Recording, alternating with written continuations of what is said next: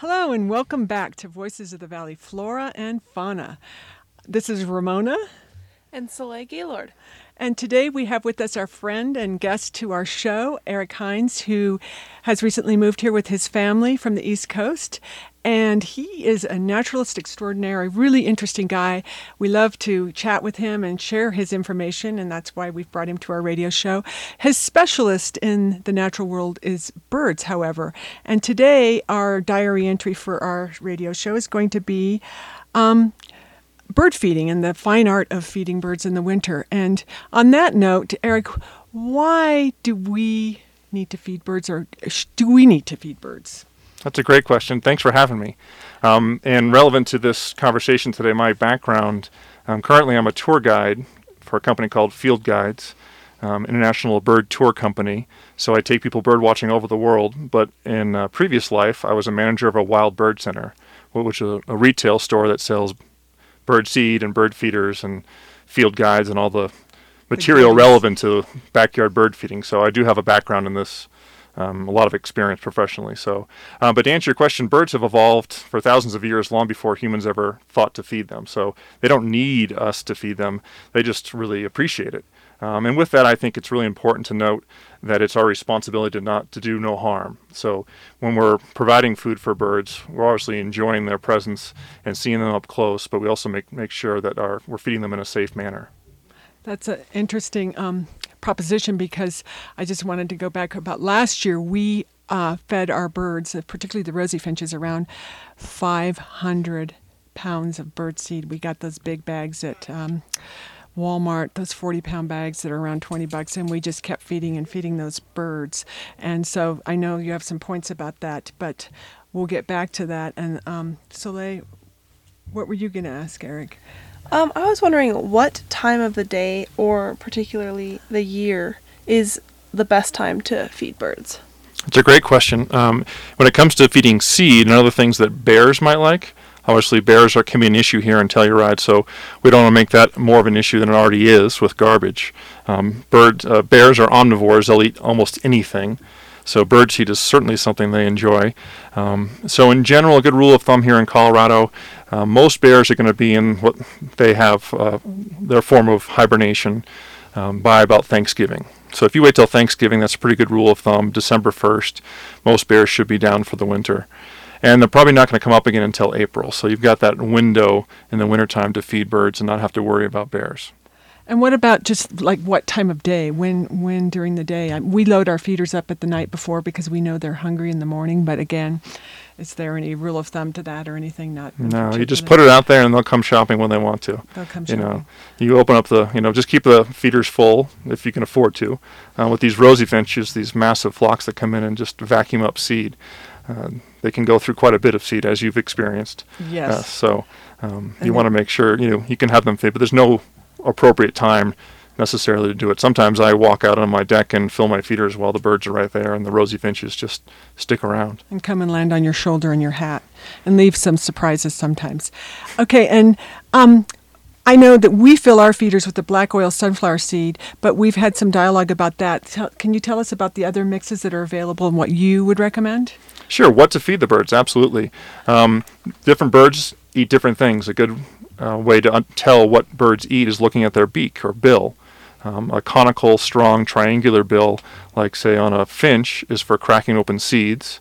Uh, a bird like a warbler or something has a very thin, pointy bill for eating insects, and so they're not going to come to your feeders. So primarily what you're drawing to your feeders are birds that eat seeds. And so um, whether you're at a grocery store or a hardware store here in town or something in Montrose, they all are going to provide a, quite a diversity of seeds. The things that you want to Um, choose, though, the sort of filet mignon, if you will, of bird seed for birds is the hulled sunflower, sunflower chip. So it's sunflower that the, the shell has been taken off.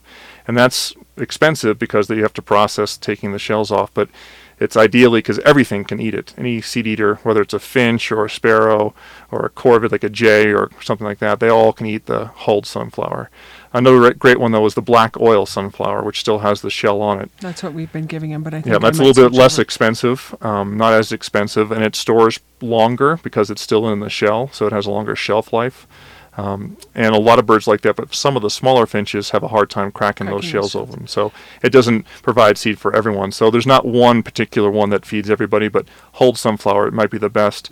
Um, there are lots of mixes. A lot of places sell mixed the seed. The millet and such, and the other, yeah, the exactly. corn. What you want to look for, things that birds do like, are sunflower seeds. So whether it's hulled or black oil or striped sunflower, that's good. Um, peanuts, hulled peanuts. Are very, you know, a lot of birds like nuthatches enjoy that. Um, another one is white proso millet.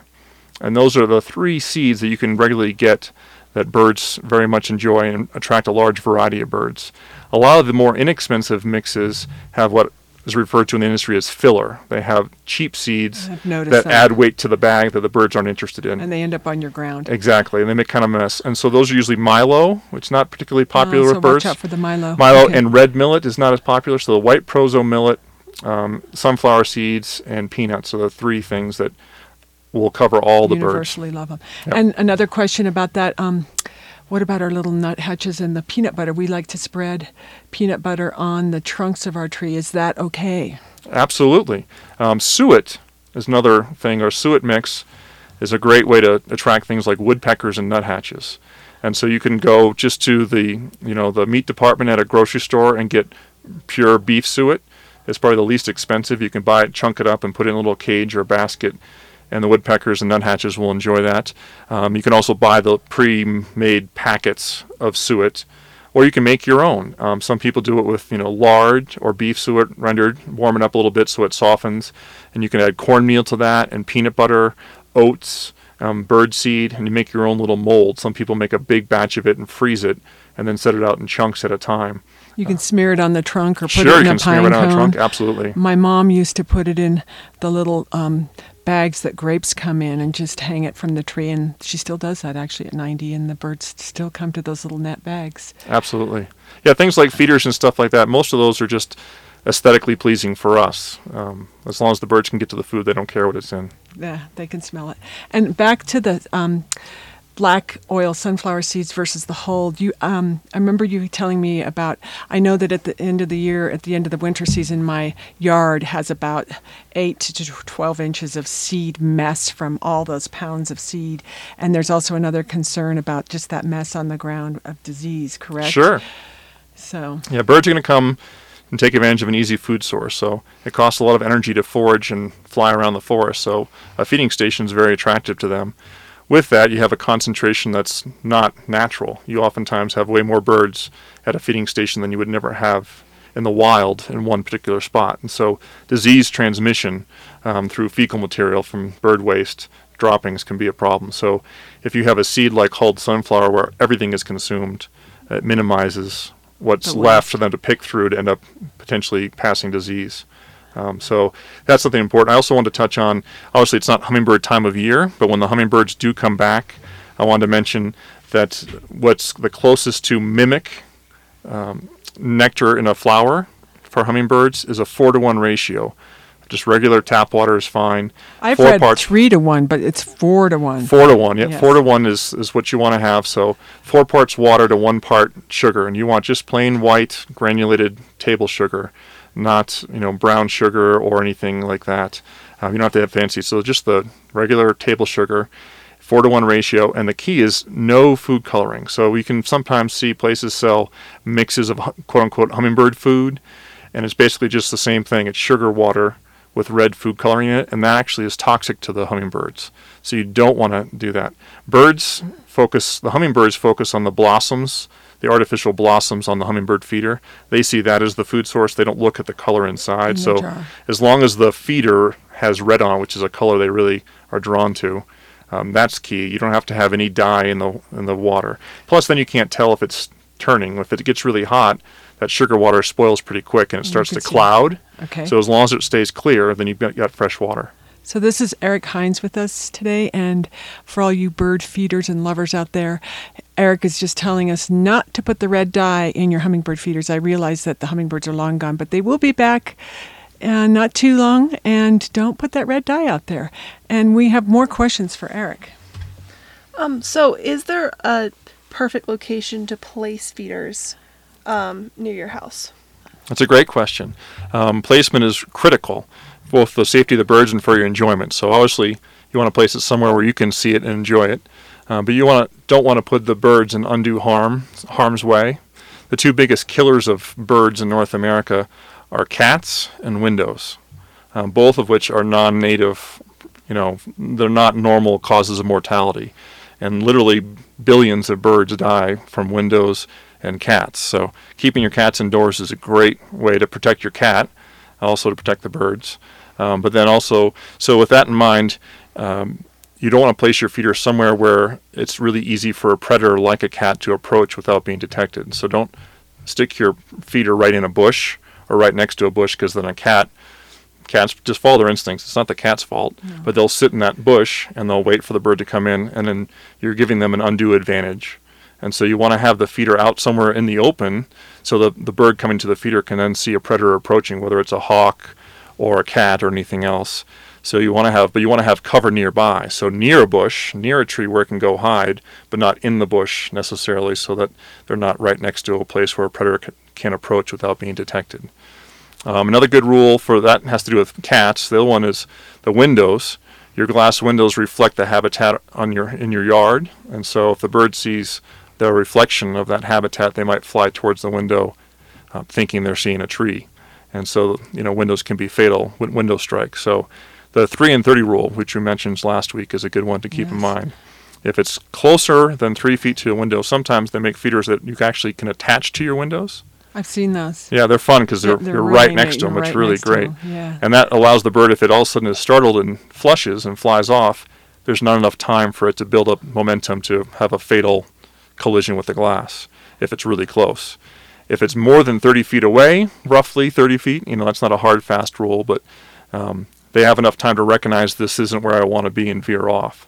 It's those times when it's ten or fifteen feet away from the glass. That's it can be real trouble because the, a hawk or something else startles them and they fly, and they can smash in the glass and cause injury. So the three and thirty rule, and then you want to be, you want to have some habitat, some cover, some shelter nearby, but not right next to the feeder so that cats can't approach without um, being detected. So that's the that's the where. Very good. Thank you, Eric, on that. And um, lastly, kind of in our foray of what's going on here with feeding birds in the winter, is who do we have at our feeders locally? Uh, um, in town, uh, we live in town and we have some local birds that we're aware of, but I think the birds you have out um, in Eider Creek area are a little bit different, maybe, some of your uh, birds. And Soleil, what are the common ones at our feeder? Um, we usually have chickadees. We'll see an occasional woodpecker, an occasional Stellar's Jay. We have a few juncos, but those are the main ones. Okay, and be a little bit uh, more specific. What kind of chickadees are those? Black-capped and mountain. And then what varieties of junco do we have, Eric? Uh, so we have one species. Juncos are sort of interesting. They're in the sparrow family.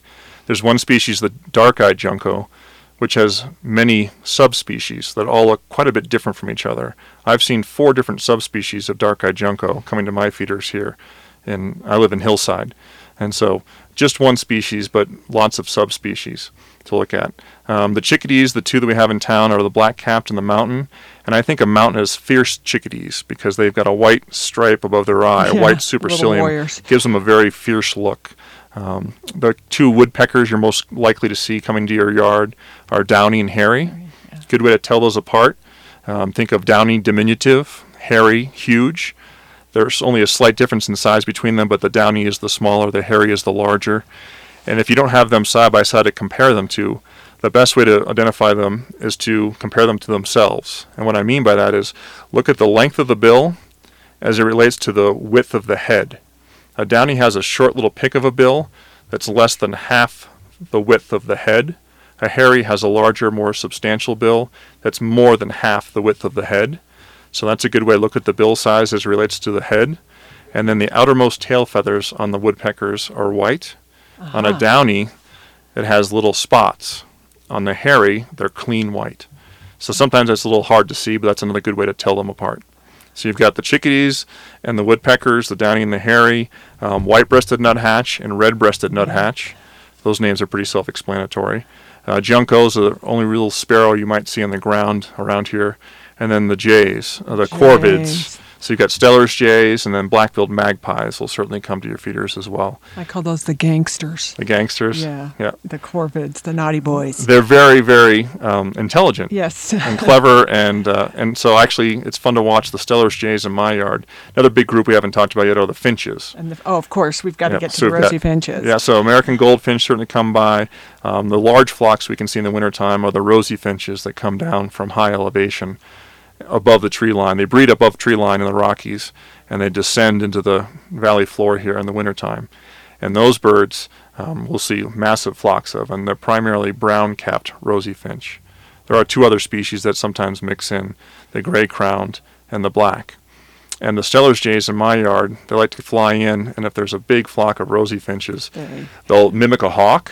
The oh, one the Stellars do that. Yeah, Stellar Jays will mimic hawks, and so it does a red-tailed hawk cry, or it just does a really harsh alarm call, and it flushes all the rosy finches away, and then it swoops in and takes its fill.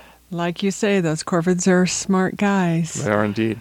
So, are there any other uh, little furry people we should be, not furry, but feathered people we should be looking for at our feeders?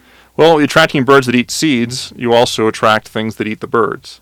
Um, so you might keep your eye out for a bird-eating hawk like an accipiter. Um, so there's the three species in North America, the sharp-shinned hawk, the Cooper's hawk, and the northern goshawk. Um, and those are all, uh, this time of year, I'd be surprised if we have many in town. It likely would be a Cooper's hawk, possibly the rare, more rare northern goshawk, but they'll certainly take advantage of birds that come to your feeder. So we've had the Coop, Mister Cooper come by, and he, once he knows that where the rosies are, he sits in the big spruce and waits patiently, and we've seen him swoop and get a couple yeah. rosies in the f- past few years. But um, that's been our show. Thank you very much, Eric, for everything. It, it truly is f- for the birds, but really more, more for us, and we hope you all have a happy, happy, and a merry, merry at 'tis the season. And thank you, K O T O, and this is Voices of the Valley Flora and Fauna. Thank you.